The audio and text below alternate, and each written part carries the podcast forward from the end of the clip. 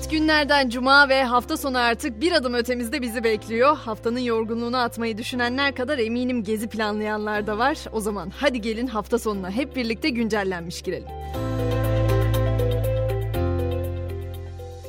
Eğer ki bugün bir türlü bitmedi, hele şu öğleden sonra hiç geçmedi diye düşünüyorsanız merak etmeyin, bilim sizden yana. A B D'li bilim insanlarının yeni araştırmasına göre öğleden sonraları çalışanların üretkenliği ve işi doğru yapma yetenekleri azalıyor. Uzmanlar hibrit çalışma veya haftada dört gün çalışma gibi esnek düzenlemelerin olumsuz etkileri hafifletebileceği görüşünde. Bu bilimsel gerçekliğin arkasından hep zam haberi verecek değilim. Biraz da ikinci el otomobil fiyatlarının iki yıl sonra düşüşe geçmesini konuşalım istiyorum. En azından kağıt üzerinde ikinci el otomobil satışlarının Haziran'da geçen yılın aynı dönemine göre yüzde on sekiz azaldığı, Ağustos ayı ile birlikte de yine fiyatlarda düşüş kaydedildiği belirtiliyor.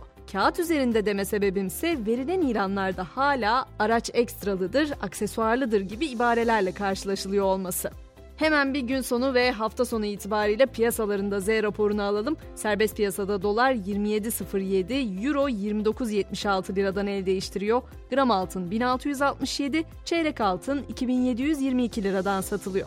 Günlerdir komşuda süren eylem Türkiye'ye de sıçradı. Sosyal medya üzerinden örgütlenerek halkın denize ulaşımına işletmelerle yasak konulamayacağı, kıyıların halkın olduğu, vatandaşların hiçbir işletmeye bağlı kalmadan plajları kullanması gerektiğini savunanların başlattığı havlu hareketinden bahsediyorum. Bizde de iki haftadır Gücücek Koyu ihalesinin iptal edilmesi için eylem yaparak sesini duyurmaya çalışan, vatandaşın denize girecek plaj bulaması hale geldiğini savunan üç dernekle iki platformun çağrısıyla yarın saat on beşte Çeşme Ovacık Mahallesi Azmak Koyu'nda "Havlunu al da gel, toplantımıza katıl" sloganıyla etkinlik düzenlenecek. Plajlardan, tatillerden söz etmişken Amerika'ya uzandığımızda ise tatil cenneti Hawaii'nin cehennemi yaşadığını görüyoruz. A B D'nin Hawaii eyaletinin en büyük adalarından olan Maui'de salı günü başlayan ve hala devam eden yangınlarda ölü sayısı elli beşe yükseldi. En az bin yedi yüz evin yangın nedeniyle küle döndüğü belirtilen bölge için Başkan Biden büyük felaket ilan etti. Böylece federal hükümet kurtarma operasyonları için maddi destek sağlayacak. Polonya'nın Lublin kentinde ise bir inşaatta İkinci Dünya Savaşı'ndan kalma iki yüz elli kilogramlık bomba bulundu. Bomba imha uzmanları patlayıcıyı etkisiz hale getirmek için çalışmalarına başlarken on dört bin kişi bölgeden tahliye edildi. Malezya hükümetindense dikkat çekici bir karar var. İsviçreli saat üreticisi Swatch'un L G B T koleksiyonundaki saatleri piyasadan toplatılmıştı. Malezya hükümeti şimdi de Swatch'un o gökkuşağı renklerini taşıyan Pride temalı saatlerini takanlara üç yıla kadar hapis cezası verileceğini açıkladı.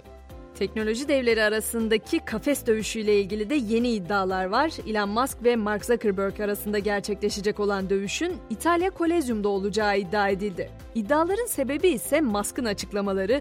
Dövüşün yönetimi Zuckerberg ve benim kuruluşlarım tarafından yapılacak. Canlı yayın hem bu platformdan hem de Meta'dan olacak. Kameradaki her şey antik Roma'dan olacak, modern bir şey olmayacak diyen Musk, İtalya Başbakanı'yla ve Kültür Bakanı'yla görüştüm, efsane bir yer üzerine anlaştılar ifadesini kullandı. Bu arada Elon Musk'ın elektrikli otomobil markası Tesla'nın gündeminde ise şimdi patili dostlarımız var. Marka ürettiği kedi yatağını satışa sundu. on beş kiloya kadar olan kedileri taşıyabilen oluklu yapısı ve çok katmanlı nem geçirmez özelliğiyle Tesla'nın kedi yatağı şu an yalnızca Çin'de satılıyor. Ürünün fiyatı ise on üç dolar civarında. Biraz da gökyüzünü konuşalım. Rusya su kaynağı aramak için bin dokuz yüz yetmiş altıdan bu yana ilk defa Ay'a uzay aracı gönderdi. Luna yirmi beş isimli uzay aracının yirmi bir Ağustos'ta Ay'ın güney kutbuna iniş yapması bekleniyor. Ve göktaşı yağmurlarının en görkemlisine hazır olun diyerek hatırlatmalarımızı kuralım derim. Perseid meteor yağmuru yarın tüm Türkiye'den izlenebilecek. Saat yirmi üç otuz dört arası sürecek olan meteor yağmuruyla saatte altmış ila doksan meteor düşüşü görülecek. Daha sağlıklı gözlem için şehir ışıklarından uzak karanlık bir yer seçilmesi gerektiğini de unutmayalım.